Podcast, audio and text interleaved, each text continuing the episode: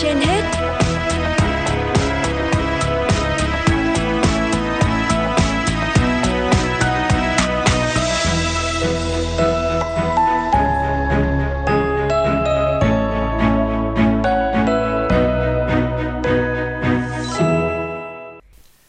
Võ Nam và Khánh Hà xin kính chào quý vị thính giả đang theo dõi chương trình Sức khỏe trên hết của Đài Phát thanh và Truyền hình Hà Nội. Thưa quý vị, ung thư gan là một trong các bệnh ung thư phổ biến có tỷ lệ mắc mới và tỷ lệ tử vong hàng đầu tại Việt Nam. Tuy nhiên, việc chẩn đoán và điều trị ung thư gan hiện nay đã phát triển hơn rất nhiều, mang lại cơ hội sống cũng như nâng cao chất lượng cuộc sống cho bệnh nhân. Để giúp quý vị hiểu rõ hơn về căn bệnh này, phóng viên Hoa Mai đã có cuộc trao đổi với thạc sĩ, bác sĩ Nguyễn Duy Anh, Trung tâm Y học hạt nhân và ung bướu, Bệnh viện Bạch Mai. Trước hết thì xin cảm ơn thạc sĩ bác sĩ Nguyễn Duy Anh, Trung tâm Y học hạt nhân và ung thư bệnh viện Bạch Mai đã nhận lời tham gia chương trình của Đài Phát thanh và Truyền hình Hà Nội. Thưa bác sĩ, ung thư gan là một căn bệnh mà khiến cho rất là nhiều người lo lắng nếu không may mắc phải. Chính vì thế mà hôm nay là rất mong được bác sĩ tư vấn để quý vị thính giả có thể hiểu rõ hơn về căn bệnh này ạ.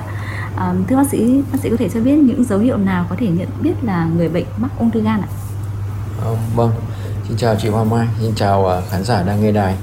thì ờ, đầu tiên tôi cũng xin ờ, khái quát lại tình hình ờ, về ung thư gan để cho các mọi người thấy rằng được cái sự nguy hiểm của bệnh căn bệnh ung thư gan. Thì uh, trong vòng 5 năm gần đây thì trên thế giới thì ung thư gan luôn đứng vào trong top 5 bệnh uh, mà có tỷ lệ gặp cao nhất. Ngoài ra thì nó là cái bệnh uh, ung thư gây uh, tử vong hàng đầu trong tất cả các nhóm bệnh ung thư. Riêng đối ở với uh, Việt Nam thì quãng thời gian từ 2018 đến 2020 hoặc là cho đến nay thì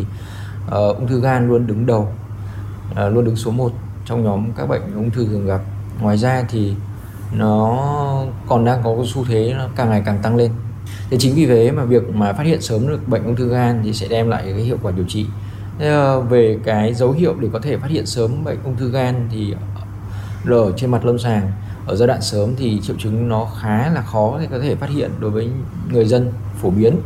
Ờ, chính vì thế mà cái việc mà th- đi khám sức khỏe định kỳ uh, phát hiện qua các cái dấu hiệu trên lâm sàng chỉ bằng những cái xét nghiệm uh, cận lâm sàng đơn giản ví dụ như siêu âm hoặc là xét nghiệm máu thì sẽ giúp phát hiện uh, sớm. Đấy, ngoài ra thì uh, bác sĩ cũng uh, luôn khuyên rằng thì uh, mỗi người dân luôn luôn hãy cố gắng lắng nghe cơ thể của mình. Thì uh, đối với cái sự lắng nghe đủ tận tâm thì chúng ta sẽ có thể phát hiện ra những cái triệu chứng sớm ví dụ như là đau tức hạ sườn phải có thể là đau thoáng qua thế còn khi mà là cái triệu chứng à, đau mà nó đau nhiều và đau dữ dội rồi thông thường thì bệnh nó đã ở giai đoạn trung gian rồi.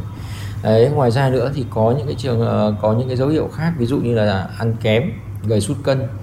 đấy, hoặc là có giảm cảm giác thèm ăn thì đấy là cũng là một số dấu hiệu ờ, gợi ý của bệnh ung thư gan ở giai đoạn sớm. Ừ, dạ vâng ạ. Vậy thì bác sĩ có thể chia sẻ một số những cái yếu tố nguy cơ có thể làm gia tăng cái căn bệnh này. Riêng đối với ung thư gan thì cái yếu tố nguy cơ có thể gây nên bệnh thì nó cũng có tương đối khá là nhiều. Đối với ờ, các nước ở khu vực châu Á hoặc là đặc biệt là ở Đông Nam Á thì cái nguyên nhân là bị viêm gan virus luôn là hàng đầu, đặc biệt là viêm gan B.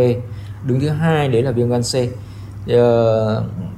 các nước ví dụ như là Nhật Bản hoặc Hàn Quốc thì cái tỷ lệ mà các bệnh nhân ung thư gan có mắc viêm gan siêu vi luôn đứng hàng đầu. Đấy thì chính vì thế đây là một cái yếu tố nguy cơ mà chúng ta cần phải uh, quan tâm uh, phòng chống. Ngoài ra nữa thì cái chế độ uh, lạm dụng rượu hoặc là nghiện rượu ở, ở bệnh nhân cũng là một cái yếu tố nguy cơ uh, gây lên bệnh ung thư gan. Còn đối với cả các nước ở châu Âu thì uh, cái yếu tố nguy cơ uh, viêm gan C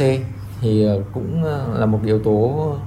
ờ, khá thường gặp. Thế tuy nhiên rằng là gì bây giờ trong những năm gần đây thì ngoài ra có xuất hiện thêm những cái yếu tố khác không liên quan đến viêm gan siêu vi mà đấy là do cái những cái bệnh uh, uh, gây uh, sơ gan không liên quan đến rượu. Ví dụ như là các bệnh lý về chuyển hóa uh, gan nhiễm mỡ hoặc là đái tháo đường. Thì càng ngày uh, nó càng có những cái bằng chứng nghiên cứu được chứng minh rằng đấy là cũng là một cái yếu tố nguy cơ có thể gây lên ung thư gan. À, dạ vâng ạ. À, vậy hiện nay thì việc chẩn đoán và điều trị ung thư gan lại có những cái bước tiến bộ như thế nào so với trước đây ạ?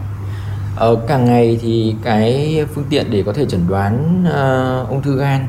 uh, sớm phát hiện sớm thì uh, càng được uh, phát triển. Trước đây thì chúng ta chỉ có thể uh,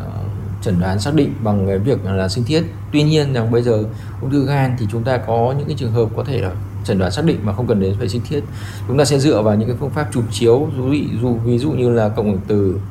hoặc là phim ờ, CT uh, ờ, để có thể phát hiện sớm kể cả đối với những cái tổn thương gan kích ờ, thước nhỏ 1 cm hoặc ngay cả dưới 1 cm. Ngoài ra nữa chúng ta kết hợp với cả các xét nghiệm chất chỉ điểm ung thư gan.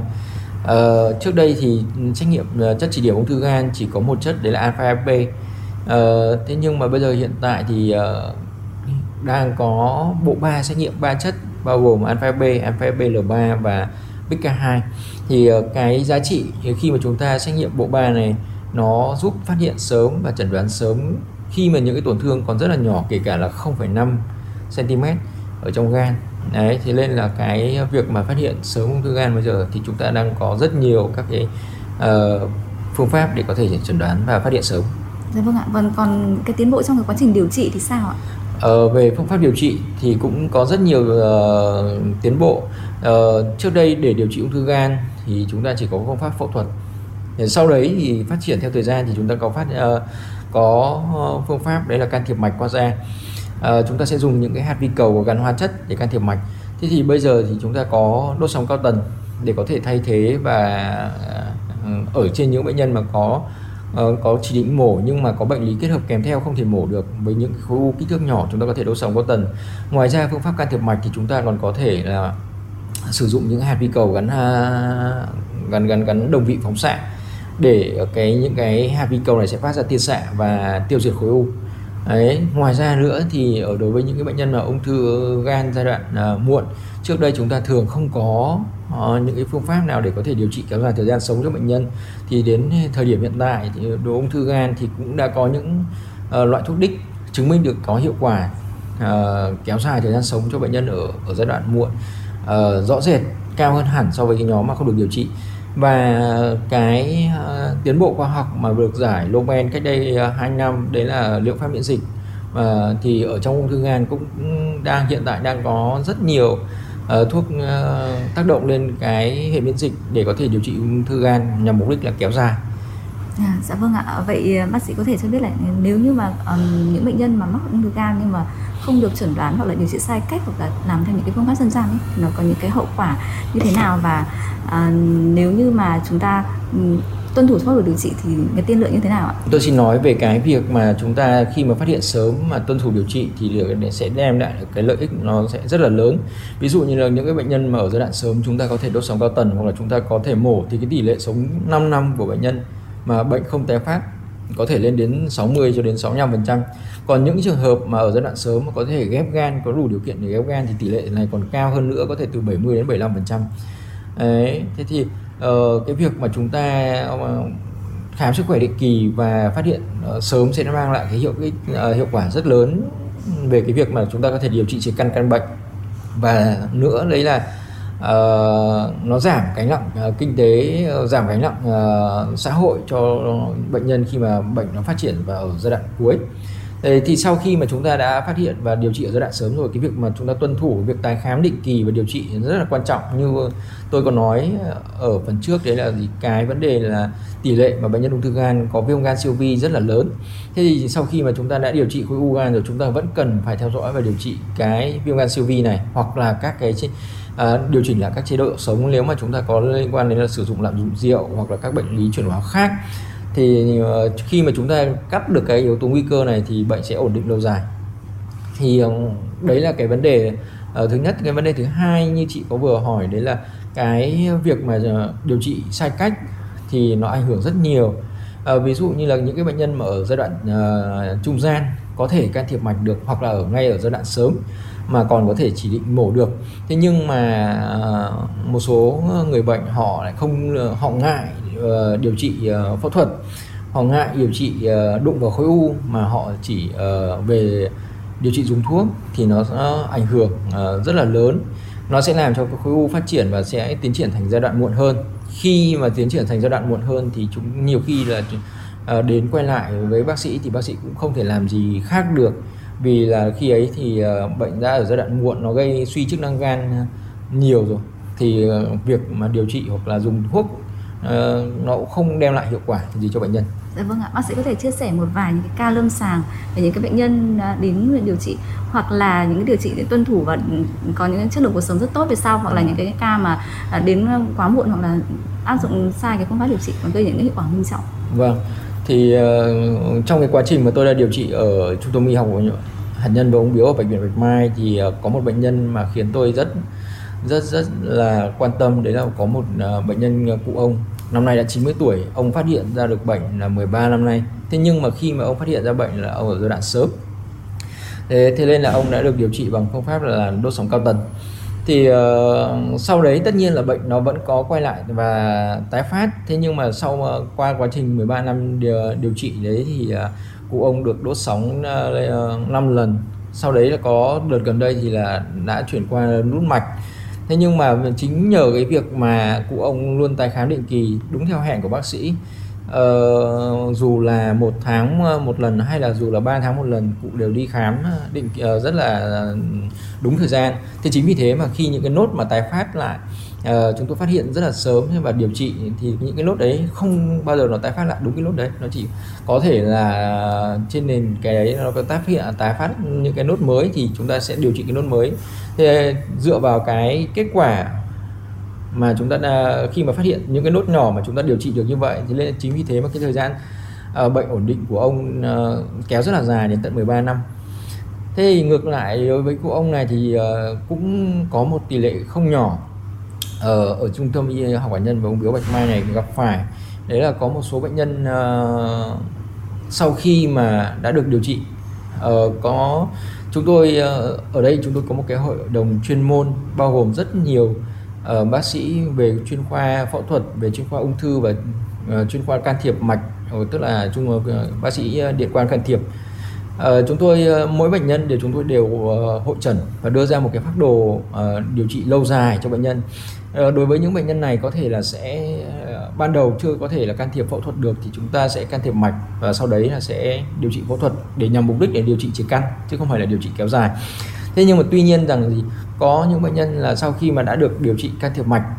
đấy là can thiệp mà chúng ta hay gọi là can thiệp thì một thì đầu tiên nhằm mục đích là để điều trị khối u co nhỏ lại để phẫu thuật thì uh, bệnh nhân lại bỏ theo dõi vì thấy rằng là à cái triệu chứng đau tôi đã đỡ rồi tôi ăn thấy ngon hơn. Và có thể một lý do nào đấy do cuộc sống do công việc nó quấn họ đi và họ không quay lại tái khám. Thì đến khi mà các, triệu chứng đau họ xuất hiện lại và không những mà đau uh, nhiều hơn trước ngoài ra còn có các triệu chứng khác ví dụ như là vàng da vàng mắt thì lúc đấy thì khối u nó đã phát triển lại không những thế mà nó còn phát triển to hơn nó ảnh hưởng đến các cơ quan khác và rất tiếc là cho bệnh nhân đấy thì hầu như là chúng ta sẽ chỉ có thể chăm sóc giảm nhẹ cho nhóm bệnh nhân này thôi. Ừ. Dạ vâng ạ. Vậy ờ, việc tuân thủ điều trị và tái khám định kỳ rất là quan trọng đối với bệnh nhân ung thư gan đúng không ạ? Dạ vâng. Và một vấn đề nữa thì đó là cái, à, vậy thì bác sĩ có thể cho biết là các căn bệnh này thì rất nguy hiểm như vậy thì chúng ta cần có những cái biện pháp như thế nào để có thể uh, dự phòng cái bệnh này. Đối với những cái bệnh nhân đã mắc viêm gan B, viêm gan C uh, thì chúng ta uh, có phương pháp gì cho họ để hạn chế mắc bệnh và cái việc mà chúng ta có thể tiêm phòng những cái vaccine uh, viêm phòng viêm gan này thì nó có ý nghĩa như thế nào nữa? Uh, đầu tiên thì ờ, đối với cái, cái nhóm bệnh nhân thì uh, có liên quan đến viêm gan. Thì uh, đối với các bệnh nhân mà đã có viêm gan rồi thì uh, tất nhiên là cái việc